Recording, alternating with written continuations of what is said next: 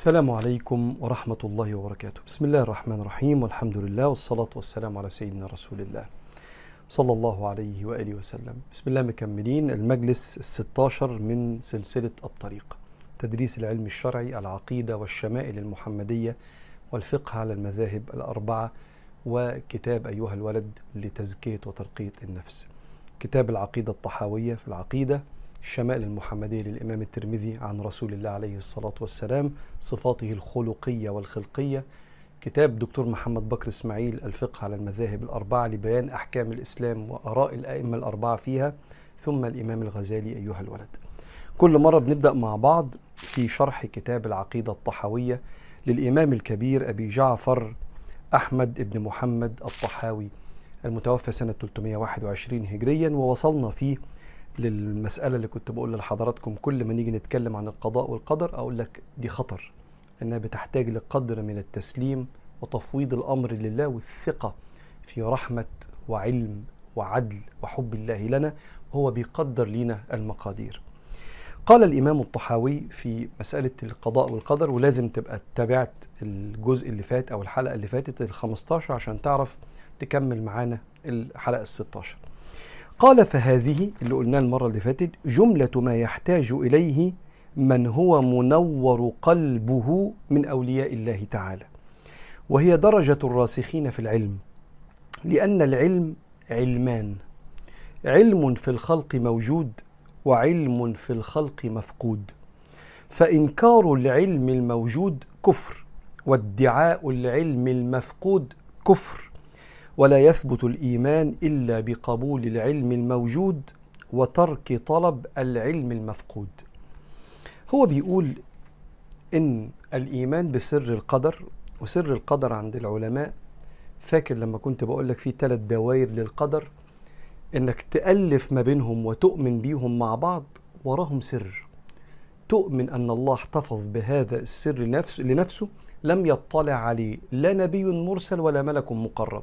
وإحنا مختبرين بالإيمان بهذا القضاء والقدر. إن في دايرة بتقول لا يكون في ملك الله إلا ما أراد. ما فيش حد بيعمل حاجة إلا بأمر الله. والدايرة الثانية أنت محاسب على اختياراتك وأفعالك. والدايرة الثالثه ولا يظلم ربك أحدا. اقعد لف ما بينهم كده هتلاقي في حتة محتاج تقول أنا مش فاهم بس آمنت بالله.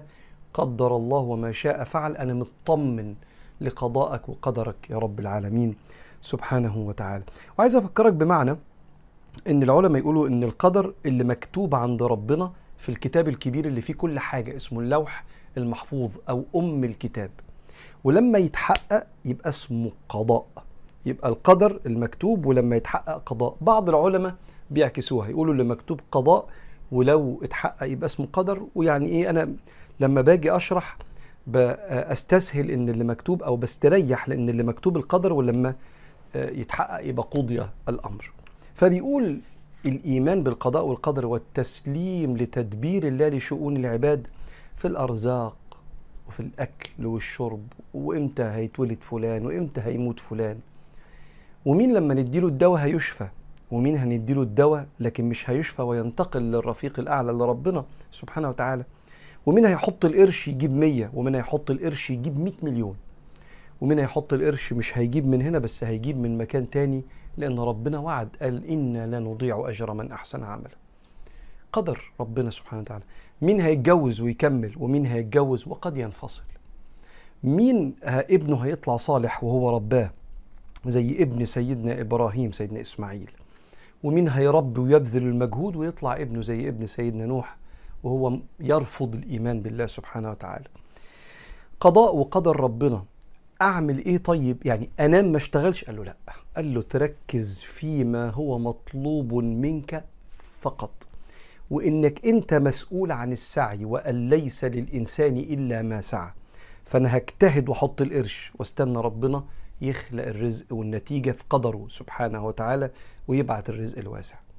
وأنا هحاول أحسن اختيار شريكة الحياة وبعدين ربنا يطرح فيها البركة أو يشاء ربنا أشياء أخرى زي ما في قصص كتير من حياتنا. هربي الولد ثم أدعي ربنا يطلع صالح واستنى قدر ربنا ويقول النبي ارضى بما قسم الله تكن أغنى الناس.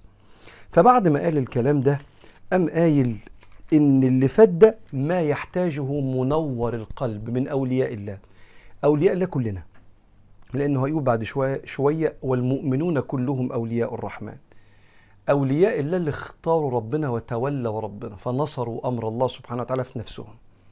وهي درجة الراسخين في العلم لأن العلم علمان. علم في الخلق موجود وهي الأحكام. الصلوات خمسة إحنا نعرف الموضوع ده. طب ليه الصلوات خمسة مش ستة؟ وليه مش أربعة؟ وليه الظهر أربع ركعات؟ ممكن نجتهد نحاول نفهم. وواحد يطلع يقول آه ده الفجر ركعتين علشان ربنا سبحانه وتعالى في أول اليوم يبقى البداية هادية كده و...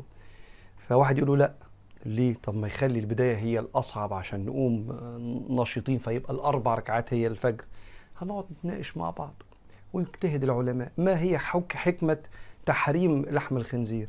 يقول لك بياكل النجاسات وفي دودة شريطية. حلو. ممكن نلاقي الحكمة دي وممكن ما نلاقيش الحكمة. ويبقى بعد كده الطب ياخد وقته في إثبات الحكمة. إحنا في الآخر مش مكتوب في القرآن حرمت عليكم الميتة والدم ولحم الخنزير يبقى حرام سمعنا وأطعنا. فده علم موجود. الحكم؟ واحد تاني يقول طب إيه الحكمة من وراء الحكم؟ ده مفقود. ممكن نلاقيه وممكن ما نلاقيهوش بس يقينا هناك حكمة من وراء كل حكم. فبيقول له علم في الخلق موجود وعلم في الخلق مفقود. إحنا لازم نشوف الملائكة. لن نؤمن لك يا موسى حتى نرى الله جهر لا. القدرة على رؤية الله في الدنيا لن تراني ولكن انظر إلى الجبل فإن استقر مكانه فسوف تراني. فلما تجلى ربه للجبل جعله دكا وخر موسى صاعقا. فإحنا ما عندناش القدرة ولا العلم اللي يخلينا نشوف ربنا سبحانه وتعالى. وبالتالي أن الله قضى ألا يرى في الدنيا بل إن شاء الله نراه في الآخرة. فهناك علم يقيني مفقود نؤمن به وعلم موجود نؤمن به. فعلمان علم موجود وعلم في الخلق مفقود. فإنكار الموجود كفر. ما فيش حاجة اسمها صلاة. ما فيش حج. طب وهو سبحانه قال أتموا الحج والعمرة لله. فيش صيام. كتب عليكم الصيام. فإنكار الموجود كفر. وادعاء المفقود كفر. إن أنا أدعي أني أحط بكل حكمة ربنا وأحط بمراد ربنا من كل شيء. وأنا فهمت كل حاجة.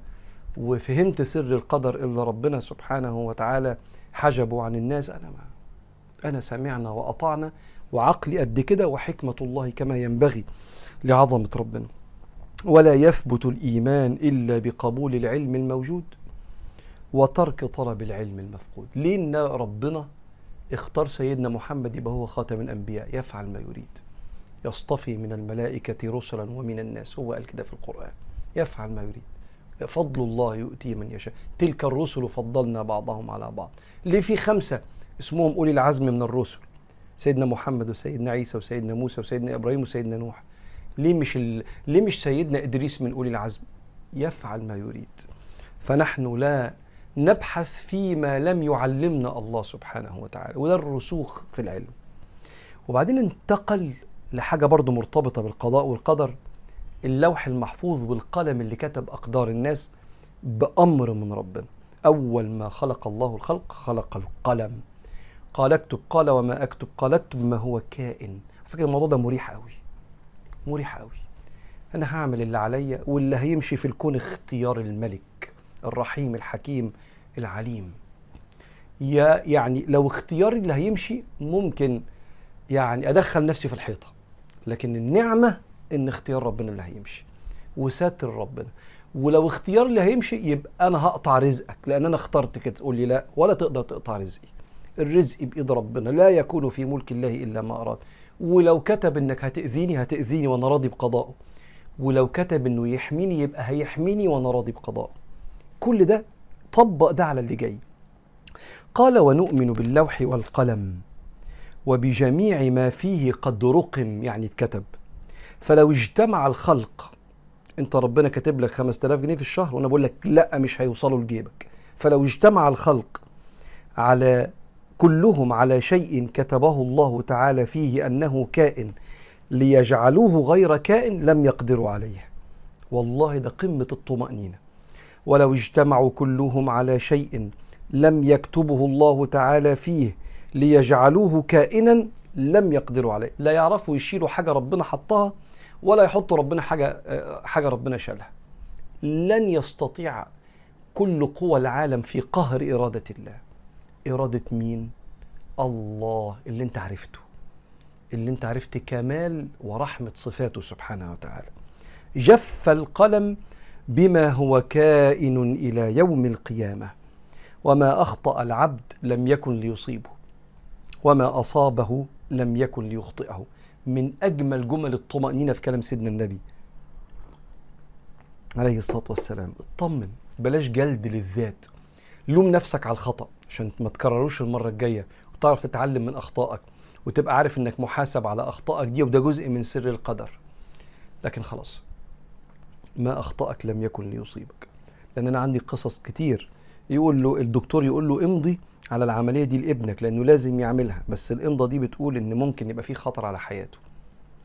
طب ما نعملهاش؟ لا لازم يعملها. بس في خطر. طب أنا مضيت ليه؟ فلما مضى ودخل الولد حصل مضاعفات أو الولد انتقل إن شاء الله نحسبه شهيد. لام نفسه إنه وافق على العملية. ما الدكتور اللي شجعك لأن دي كانت الأمانة الحقيقية بس هي فيها خطورة.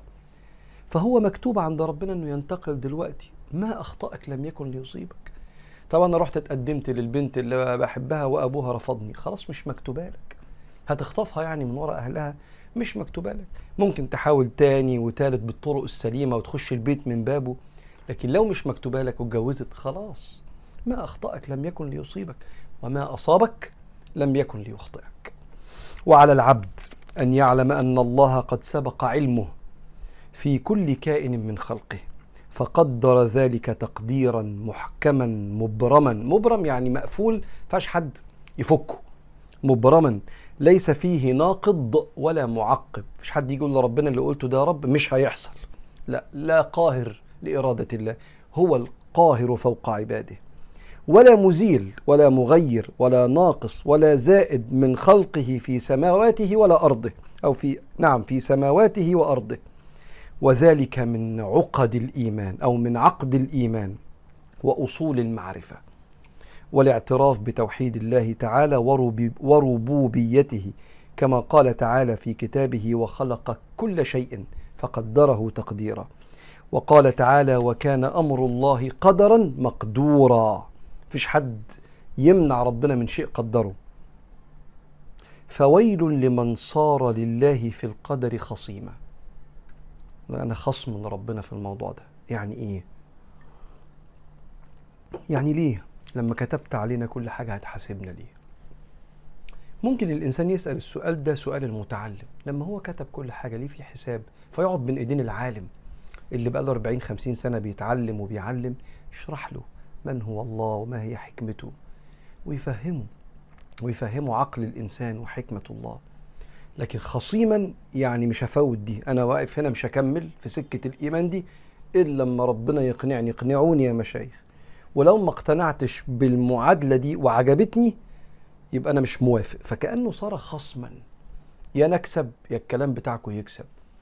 المؤمنين مش بيقولوا كده. بيقولوا سمعنا وأطعنا. أنا يا رب مصدق بوجودك؟ آه مصدق. مصدق بكمال صفاتك؟ آه مصدق. مصدق بضعفي؟ آه مصدق. يبقى أنا أكيد في حاجة مش فاهمها وأنا وكلت أمري ليك يا رب فيما لا أفهم. واطمأنيت لما فهمت. من عظيم حكمتك ورحمتك بي.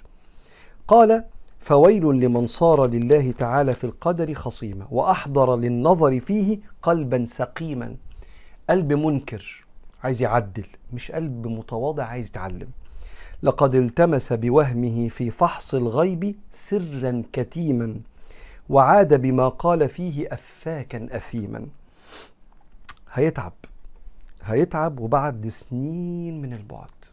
بحكي لك على قصص بقى كتير يعني. في التاريخ وشفتها بعيني بعد سنين هيسلم لرحمة الله والحكمة الله. بعد ما عمر طويل يضيع في البعد عن ربنا والتخبط في الأفكار والأيديولوجيات والقناعات والعقائد مش هيلاقي إلا حاجة واحدة بس. الله لطيف بعباده. مش هيلاقي أكتر من كده. فيرجع لحضن طريق ربنا سبحانه وتعالى بس بعد ما يكون تخبط كتير. فبيقول له هنا لأ. اتفقنا إن ربنا يبقى سلم له تسليما كبيرا كثيرا. نقف هنا. المجلس الستاشر ونكمل إن شاء الله العقيدة في المجلس السبعتاشر القادم بعون الله. وصلنا مع بعض في المجلس الستاشر من سلسلة الطريق للكتاب الثاني وهو كتاب الشمائل المحمدية للإمام الكبير أبو عيسى محمد ابن سورة الترمذي رحمه الله والمتوفى سنة 276 هجريا أو 279 هجريا. وكتاب الشمائل بيعلق قلوبنا بسيدنا محمد عليه الصلاة والسلام. قال رحمه الله ونفعنا الله بعلومه وعلومكم في الدارين آمين. باب ما جاء في ضحك رسول الله. النبي كان بيضحك إزاي وبيضحك من إيه عليه الصلاة والسلام؟ قرينا جزء من الباب ده ونكمل. قال عن أبي إسحاق عن علي بن ربيعة قال شهدت عليا بن أبي طالب رضي الله عنه أتي بدابة ليركبها. فلما وضع رجله في الركاب قال بسم الله. حط رجله كده في الإيه المكان اللي بيحط فيه رجله عشان يطلع على الدبه بسم الله. فلما استوى على ظهرها قال الحمد لله. ثم قال سبحان الذي سخر لنا هذا وما كنا له مقرنين وإنا إلى ربنا لمنقلبون. ثم قال الحمد لله الحمد الحمد لله الحمد لله ثلاث مرات. الله أكبر الله أكبر الله أكبر. سبحانك اللهم إني ظلمت نفسي فاغفر لي فإنه لا يغفر الذنوب إلا أنت ثم ضحك. فقلت من أي شيء ضحكت يا أمير المؤمنين؟ قلت أو قال رأيت رسول الله صلى الله عليه وسلم صنع كما صنعت ثم ضحك. بعد الدعاء بتاع الركوب النبي ابتسم. فقلت من أي شيء ضحكت يا رسول الله؟ قال إن ربك ليعجب من عبده إذ قال رب اغفر لي ذنوبي يعلم أنه لا يغفر الذنوب أحد غيره. كأن النبي ضحك من تعجب رب العالمين. فسيدنا علي ضحك بعد دعاء الركوب. فكأن بعد دعاء الركوب في ابتسامة كده. ابتسامة أولا اتباع لسنة النبي في الابتسامة. اللي ابتسم فيها من تعجب رب العالمين. من عبد بيقول فاغفر لي فإنه لا يغفر الذنوب إلا أنت. ربنا بيحب الكلمة دي. والدعاء اللي فيه سيد الاستغفار فاغفر لي فإنه لا يغفر الذنوب إلا أنت. دعاء غالي جدا على النبي وغالي على قلوب المؤمنين. فضحك النبي عليه الصلاة والسلام. آه وبعدين حديث آه رواه أيضا الإمام الترمذي في غزوة الخندق. قال سعد لقد رأيت النبي صلى الله عليه وسلم ضحك يوم الخندق حتى بدت نواجزه. قال كيف كان ضحكه؟ قال كان رجل معه ترس وكان سعد راميا. وكان الرجل يقول كذا وكذا بالترس يغطي جبهته فنزع له سعد بسهم فلما رفع رأسه رماه فلم يخطئ هذه منه يعني جبهته وانقلب الرجل وشال برجله فضحك النبي صلى الله عليه وسلم حتى بدت نواجزه. نواجذه قال قلت من أي شيء ضحك؟ قال من فعله بالرجل. حرب. هم عشر تلاف وإحنا تسعمية ولا ألف ولا ألف وشوية. اتحاصرنا أكتر من شهر. وكانت مجاعة شديدة في المدينة. إذ جاءوكم من فوقكم ومن أسفل منكم وإذ زاغت الأبصار وبلغت القلوب الحناجر وتظنون بالله الظنون هنالك ابتلي المؤمنون وزلزلوا زلزالا شديدا. في وسط القتال واحد ماسك كده ترس وعمل كده وعمال يضرب المؤمنين بالأسهم وبالحجارة ويرمي عليهم الرماء حاجة صعبة. كل إحنا عشر الجيش فسيدنا سعد كان بيرمي لا يخطئ. نشن تنشين على الجندي الكافر المعتدي على بلادنا اللي عشر أضعافنا اللي هيبيدون إبادة كاملة لو استسلمنا فجت فيه فابتسم له النبي عليه الصلاة والسلام. ضحك له النبي ضحكة الراضي عن من حمى الديار والعباد بمهارته في القتال. فاللهم لك الحمد. باب ما جاء في صفة مزاح رسول الله. النبي كان بيمزح إزاي؟ صلى الله عليه وسلم. النبي نسمي المزاح الهزار. والمزاح ضبطه نوع من التواضع.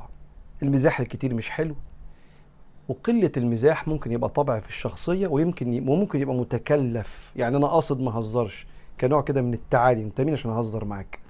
فسيدنا النبي كان عنده مزاح وهو من هو عليه الصلاة والسلام. فيقول أنس بن مالك رضي الله عنه أن رسول الله أن كان رسول الله لا يخالطنا صلى الله عليه وسلم.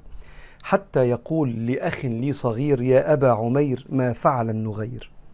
يعني الموضوع ده فيه قصة إن كان سيدنا أنس عنده أخ صغير اسمه أبو عمير النبي اللي سماه أبو عمير. وكان بيلعب بعصفورة كده وكان النبي مسميها النغير. فالعصفور الصغير ده كان كل شوية النبي يعدي يلاقي الولد بيلعب فكان يقول له إيه الأخبار العصفورة بتاعتك؟ يدردش معاه كده. يدردش معاه ويسأل عليه. ويفهمه إن الكبير صلى الله عليه وسلم الكبير مقاما والكبير سنا بالنسبة له مهتم بلعبته لأن الولاد في السن ده بيتعلموا باللعب. والولاد في السن ده بيعرفوا مقامهم بنظرة الكبار ليهم. هل مهملين فيهم ملهمش قيمة ملهمش رأي ولا ليهم وإحنا معدين بنسلم عليهم كده وأنا شايفك أنت حاجة بالنسبة لي فيطلع الولاد عندهم ثقة. النبي سلم عليا النهاردة عليه الصلاة والسلام. فأخبار العصفورة بتاعتك إيه يا ابني؟ فده كان من مزاح النبي صلى الله عليه وآله وسلم. وعن أبي هريرة رضي الله عنه قالوا يا رسول الله إنك تداعبنا. حضرتك ساعات بتمزح معانا. قال نعم غير أني لا أقول إلا حق. ما كانش بيقول النبي في المزاح في الهزار إلا الحق. وده من أعلى درجات الصدق إنك لما تهزر ما تكذبش. ما تكذبش في الهزار. فواحد مثلا يقول لك أنت اسمك إيه؟ تقول له يا عم أنا مخي دفتر وأنا فاكر. لا انت أكيد فاكر اسمك إيه. كان المشايخ يقولوا لنا كده. انت ممكن تقول دلوقتي يعني مش قوي كده يعني كده ثلاث أرباع الهزار هيروح ده كله كذب لأنه حاجات مش حقيقية يعني. فأقول لك الكمل ما كانوش بي ابدا ما كانوش بي بيكذبوا حتى ولو كان في المزاح حتى ولو انت عارف إن دي مش حقيقة برضه كان يقول الصدق صلى الله عليه وآله وسلم. نكمل في باب المزاح قصة زاهر الجميل عن أنس بن مالك رضي الله عنه أن رجلا من أهل البادية وكان اسمه زاهرا وكان يهدي إلى النبي صلى الله عليه وسلم هدية من البادية فيجهزه النبي صلى الله عليه وسلم إذا أراد أن يخرج. فقال النبي صلى الله عليه وسلم إن زاهرا باديتنا ونحن حاضروه وكان عليه الصلاة والسلام يحبه وكان رجلا دميما. فأتاه النبي صلى الله عليه وسلم يوما وهو يبيع متاعا فاحتضنه من خلفه وهو لا يبصره. آه سيدنا آه اللهم صل وسلم آه يعني كان بياخد باله من الناس اللي ممكن يكون لها وضع مختلف في المجتمع. ويكون الشخص نفسه حاسس بوضعه المختلف ده. شيء معين ينقص عنده خوف معين جواه إحساس معين بإنه أقل في حاجة معينة. فكان النبي يكمله النقص ده. فزاهر ده كان رجلا دميما ويبدو إنه كان مع دميم يعني شكله مش حلو. وكتير قوي من الوقت ما البشر يعني بيتعاملوا مع الشخص الجميل بطريقة وممكن يتعاملوا مع الشخص اللي غير جميل بطريقة تانية. يعني يقدموه في حاجات أو يأخروه في حاجات. ممكن يكون سمع كلمة من حد. ما في يوم من الأيام أصابته بضعف ثقة معين كل النبي بيشوفه عليه الصلاة والسلام. وهو جاي النبي والناس دي كانت في الجاهلية فمع يعني أكيد كان في قسوة شديدة في التربية. فمرة كان قاعد كده في وسط الناس كده فأتاه النبي يوما وهو يبيع متاعه قاعد في السوق فاحتضنه من خلفه وهو لا يبصره ومش عارف زاهر مين اللي وراه. فقال من هذا؟ أرسلني. ابعد. فالتفت لف كده فرفع فعرف النبي صلى الله عليه وسلم فجعل لا يألو ما ألصق صدره ظهره بصدر النبي صلى الله عليه وسلم. عرف إنه النبي عليه الصلاة والسلام فانبسط من الحضن ده أو فضل في حضن النبي كده والنبي ماسكه من ورا عليه الصلاة والسلام. حين عرفه فجعل النبي صلى الله عليه وسلم يقول من يشتري هذا العبد؟ بينده على الناس. مين يا جماعة يشتري مني العبد ده؟ وهو عبد لله فعلا. من يشتري هذا العبد؟ فقال يا رسول الله اذا والله تجدني كاسدا. كاسد يعني رخيص. شوف السيلف إيمج صورته قدام نفسه محدش هيبص لي أصلا. تجدني كاسدا يا رسول الله.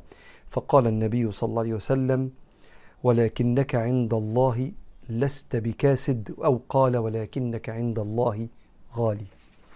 فكان سيدنا النبي صلى الله عليه وآله وسلم حتى في مزاحه بيجبر الخاطر كأن كل تصرفاته فيها رفعة لمن حوله لأنه سيدنا محمد. كمل المرة الجاية إن شاء الله المجلس السبعة عشر من الشمائل المحمدية.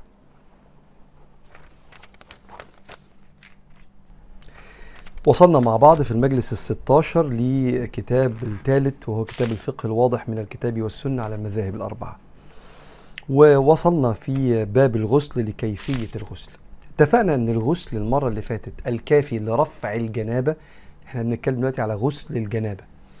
الشخص اللي كان جنب أو المرأة اللي الحيض انتهى أو النفاس عندها فبيغتسل علشان يرفع الحدث الأكبر المانع من عبادات كتيرة. الغسل ده محتاج تبقى واخد فيه نية إنك المية بتوصل لكل جسمك بنية رفع الحدث الأكبر رفع الجنابه فالنية ووصول المياه لكل جسمك. دول الركنين الأهم في الغسل الذي يرفع الجنابه وبعدين بدأ سيدنا الإمام محمد بكر إسماعيل رحمه الله في شرح غسل النبي عليه الصلاة والسلام. علشان زمان النبي كان بيغتسل بإناء يعني مثلا في طشت كده وبناخد بالكوز ويصب صلى الله عليه وسلم. انت لما تقف تحت الدش خلاص انت عملت الغسل السليم بوصول المياه كلها وانت نيتك رفع الجنابة ووصول المياه كلها.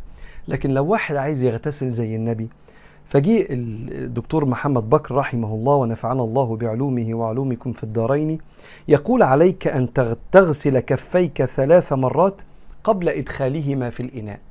ممكن الإيد يكون فيها نجاسة. فأنت علشان تدخلها بالكوز في الطشت زي زمان يعني وإن كان ده ما بقاش موجود دلوقتي بس خليك عارف المعلومة. ممكن تبقى الإيد فيها نجاسة فمحتاج تغسل إيديك برة الطشت ده برة الإناء ده علشان لا تنجس الماء. فعليك أن تغسل كفيك ثلاث مرات قبل إدخالهما في الإناء. والأولى أن تفرغ الماء بيدك اليمنى وانت ماسك الكوز يبقى انت ماسك بت... على نفسك بإيدك اليمين. ثم تستنجي حتى ولو لم يكن بقبلك ودبرك نجاسة. ثم تتوضأ وضوءا كاملا. ثم تفرغ الماء على رأسك وتغسله جيدا ثلاث مرات. ثم تغسل عنقك وذراعك الأيمن وجنبك الأيمن. ثم ذراعك الأيسر وجنبك الأيسر. ثم تغسل ظهرك وبطنك. ثم تغسل فخذيك إلى أخمص قدميك. يعني لغاية صابع رجلك يعني. فبيقول لك كده ده ترتيب الغسل. صبيت ماسك بإيديك اليمين ولو واحد مثلا ماسك الدش بإيديه الدش مش ثابت ماسك كأن الدش ده هو الكوز اللي بيغتسل بيه. فقال له كده بقى المرة الأولى تبقى ماسكه بإيدك اليمين تغسل أماكن خروج النجاسات من من جسدك ثم تتوضأ وضوءا كاملا ثم تفرغ الماء على رأسك وتغسله ثلاث مرات ثم تغسل عنقك وذراعك الأيمن وجنبك الأيمن ثم ذراعك الأيسر وجنبك الأيسر ثم تغسل ظهرك وبطنك ثم تغسل فخذيك إلى أخمص قدميك. هذا ولا تنسى أن تخلل شعر رأسك ولحيتك. لو شعرك تقيل يعني المية محتاجة إن هي مجرد ما تتصب لا الشعر كثيف قوي أو الست شعرها كثيف قوي حاول تخلله عشان يوصل لفروة الرأس ولو لحيتك كثيفة برضه. وأصابع يديك ورجليك برضه بين الأصابع ما تنساش. وأن تتتبع أسارير وجهك. برضه يا مثلا إيه الحتة دي؟ يبقى يوصل لها مية. تبقى واخد بالك إن تحت ودانك وصل مية.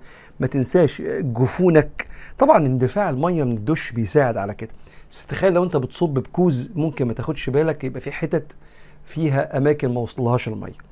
وتتتبع أسارير وجهك وجفون عينيك وبواطن أذنيك وجوف سرتك وإبطيك مع التدليك التام مع الماء أو بعده وإياك أن تترك موضعا من جسدك دون أن يصيبه الماء. ليه؟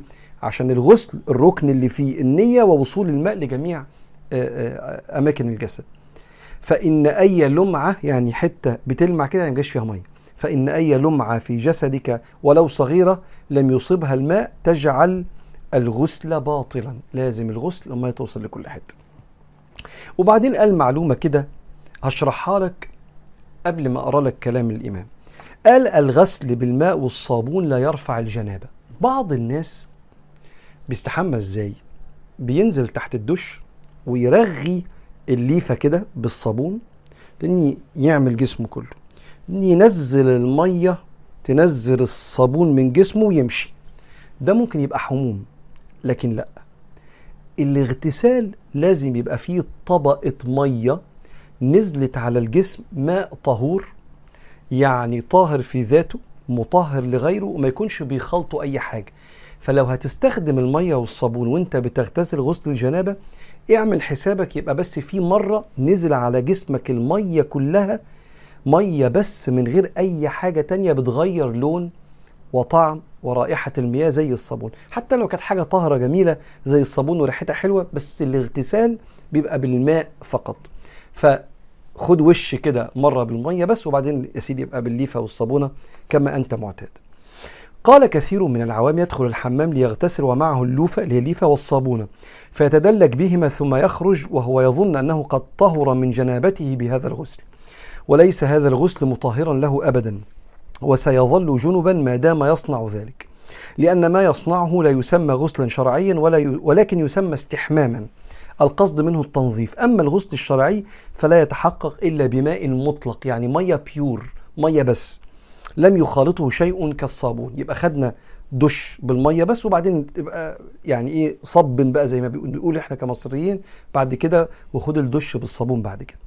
فعلى المسلم إذا أراد أن يغتسل من الجنابة أن يفعل مع ما فعله رسول الله صلى الله عليه وسلم فيصب الماء المطلق الخالي من كل ما يغيره على جسده من أعلى إلى أسفل. وبهذا يكون قد اغتسل. وبعدين قال شوية معلومات مهمة بقى للستات. قال هل على المرأة أن تفك ضفائرها عند الغسل؟ أدي الرأس. في شعر الست وهي بتغتسل دلوقتي وفي ضفيرة نازلة كده على ظهرها. قال اختلف الفقهاء في ذلك والحق أنه لا. لا يجب على المرأة فك ضفائرها عند الغسل مطلقا لما فيه من الحرج والمشقة. والدين مبني على اليسر ورفع الحرج. حرج يعني التضييق. فعلى المرأة أن تصب الماء على رأسها صبا غزيرا حتى يصل إلى جلدة رأسها. وفكر الستات اللي ساعات بتبقى نازلة مشاوير أو أشغال وتبقى مش عايزة بالذات لو لسه ما اتحجبتش وعاملة شعرها فتقوم تغتسل في كل جسمها وتحط بس مية كده. لا الغسل لازم مية غزيرة علشان ترتفع الجنابة توصل للبشرة من جوه. المسح حاجة والاغتسال الغسل حاجة تانية خالص. لازم صب مية غزيرة. فقال آه، وتصب صبا غزيرا حتى يصل إلى جلدة رأسها وتتيقن من ذلك. فإن غلب على ظنها أن الماء لم يصل صبت مرة ماء آخر وآخر حتى يبلغ جلدة آه، رأسها. فإن تحت كل شعرة جنابة كما تقدم في الحديث. نقف هنا ونكمل المرة الجاية إن شاء الله الكلام عن الجنابة وعن غسل الجنابة. ووصلنا مع بعض في المجلس الستاشر من سلسلة الطريق للكتاب الرابع. أيها الولد للإمام الكبير حجة الإسلام محمد الغزالي رحمه الله ونفعنا الله بعلومه وعلومكم في الدارين. اللهم آمين. الإمام متوفى 505 هجريا وهو من أكابر أئمة أهل السنة ومن أكابر العلماء العلماء المسلمين عبر العصور بيعظموه تعظيم شديد. كان عنده تلميذ وكان بيديله مجموعة نصايح في كتاب فسمي أيها الولد من حب ولطفه مع تلميذه يا ابني اعمل كذا ويا ابني فسمي أيها الولد. وصلنا فيه لي لما كان بيحكي له قصة الشيخ شقيق البلخي والتلميذ حاتم الأصم. لما حاتم الأصم صاحب يعني تتلمذ مع شقيق البلخي 30 سنة فشقيق بيقول له انت استفدت مني إيه؟ قال له استفدت منك ثمان حاجات. قال له احكي لي. فحكينا رقم واحد واثنين وإحنا النهارده مع الفائدة الثالثة. اتنين من أكابر العلماء واحد منهم تلميذ التاني بيتناقشوا استفدت إيه من صحبتي في 30 سنة. فده ذهب كنوز اللي جاية دي. قال والفائدة الثالثة الكلام ده كلام سيدنا حاتم الأصم. إني رأيت كل واحد من الناس يسعى في جمع حطام الدنيا. ثم يمسكها قابضا يده عليه. فتأملت في قوله ما عندكم ينفد وما عند الله باق. فبذلت محصولي من الدنيا لوجه الله تعالى ففرقته بين المساكين ليكون ذخرا لي عند الله تعالى. بيقول له يا مولانا أنا اتعلمت حاجة حلوة من مشهد وحش شفته. لأن البني آدم صاحب قرار. ممكن يتعلم الحلو من الحلو والحلو من الوحش وممكن يتعلم الوحش من الحلو والوحش من الوحش. قرارك. يعني انت لما تشوف إنسان كريم ممكن تتعلم منه الكرم فتصير كريما تقلده. وممكن لما تشوف إنسان كريم تقول إيه ده؟ اللي بيضيع فلوسه في الإنفاق في سبيل الله. يا عم خلي لك الحاجة يا عم. فتشوف كريم تحس إنه ساذج فتبقى بتتريق عليه عشان هو إنسان معطاء. فتستبيحه أصلا وتستغله فده اتعلم الحلو من الحلو وده اتعلم الوحش من الحلو. طب والتاني؟ شاف واحد بخيل اتعلم منه الكرم لأن البخل شيء آه، قبيح جدا جدا. يخلي الإنسان إنسان منظره وحش والغضب. واحد متعصب وبيكسر وبيهين في البني آدمين فتحس أنا مش عايز أبقى كده. فتتعلم الحلو من الوحش. تبعد عن الخلق ده. أو واحد يقلده لما يشوفه إزاي بينتقم من البشر وبيدوس على رقبتهم وإزاي بيسرق ويعرف يضحك على الزبون ومش عارف إيه يعملوا إيه في البضاعة فتقدر تتعلم الوحش من الوحش برضه. القرار قرارك. فشقيق البلخي بيقول أنا شفت الناس يسعى يسعون في جمع حطام الدنيا. حطام هو الشيء الغير باقي. وكل حاجة سوى الله غير باقية كل من عليها فان. أمال إيه اللي بيبقى؟ اللي بيروح عند ربنا.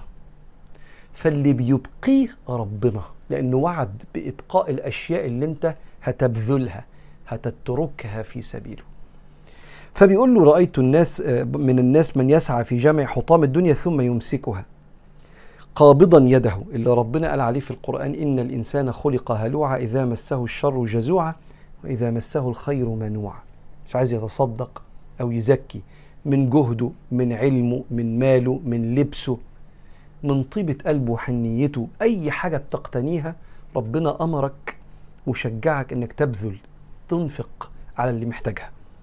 قال فتأملت قوله تعالى ما عندكم ينفد المشاعر اللي عندنا بتخلص من الحب والسكينة والأمان والطمأنينة. ساعات بتروح مننا. والفلوس بتخلص واللبس بيقدم ويبلى وكل شيء في الدنيا بيطرأ بيحصل له تغير. وبيقدم.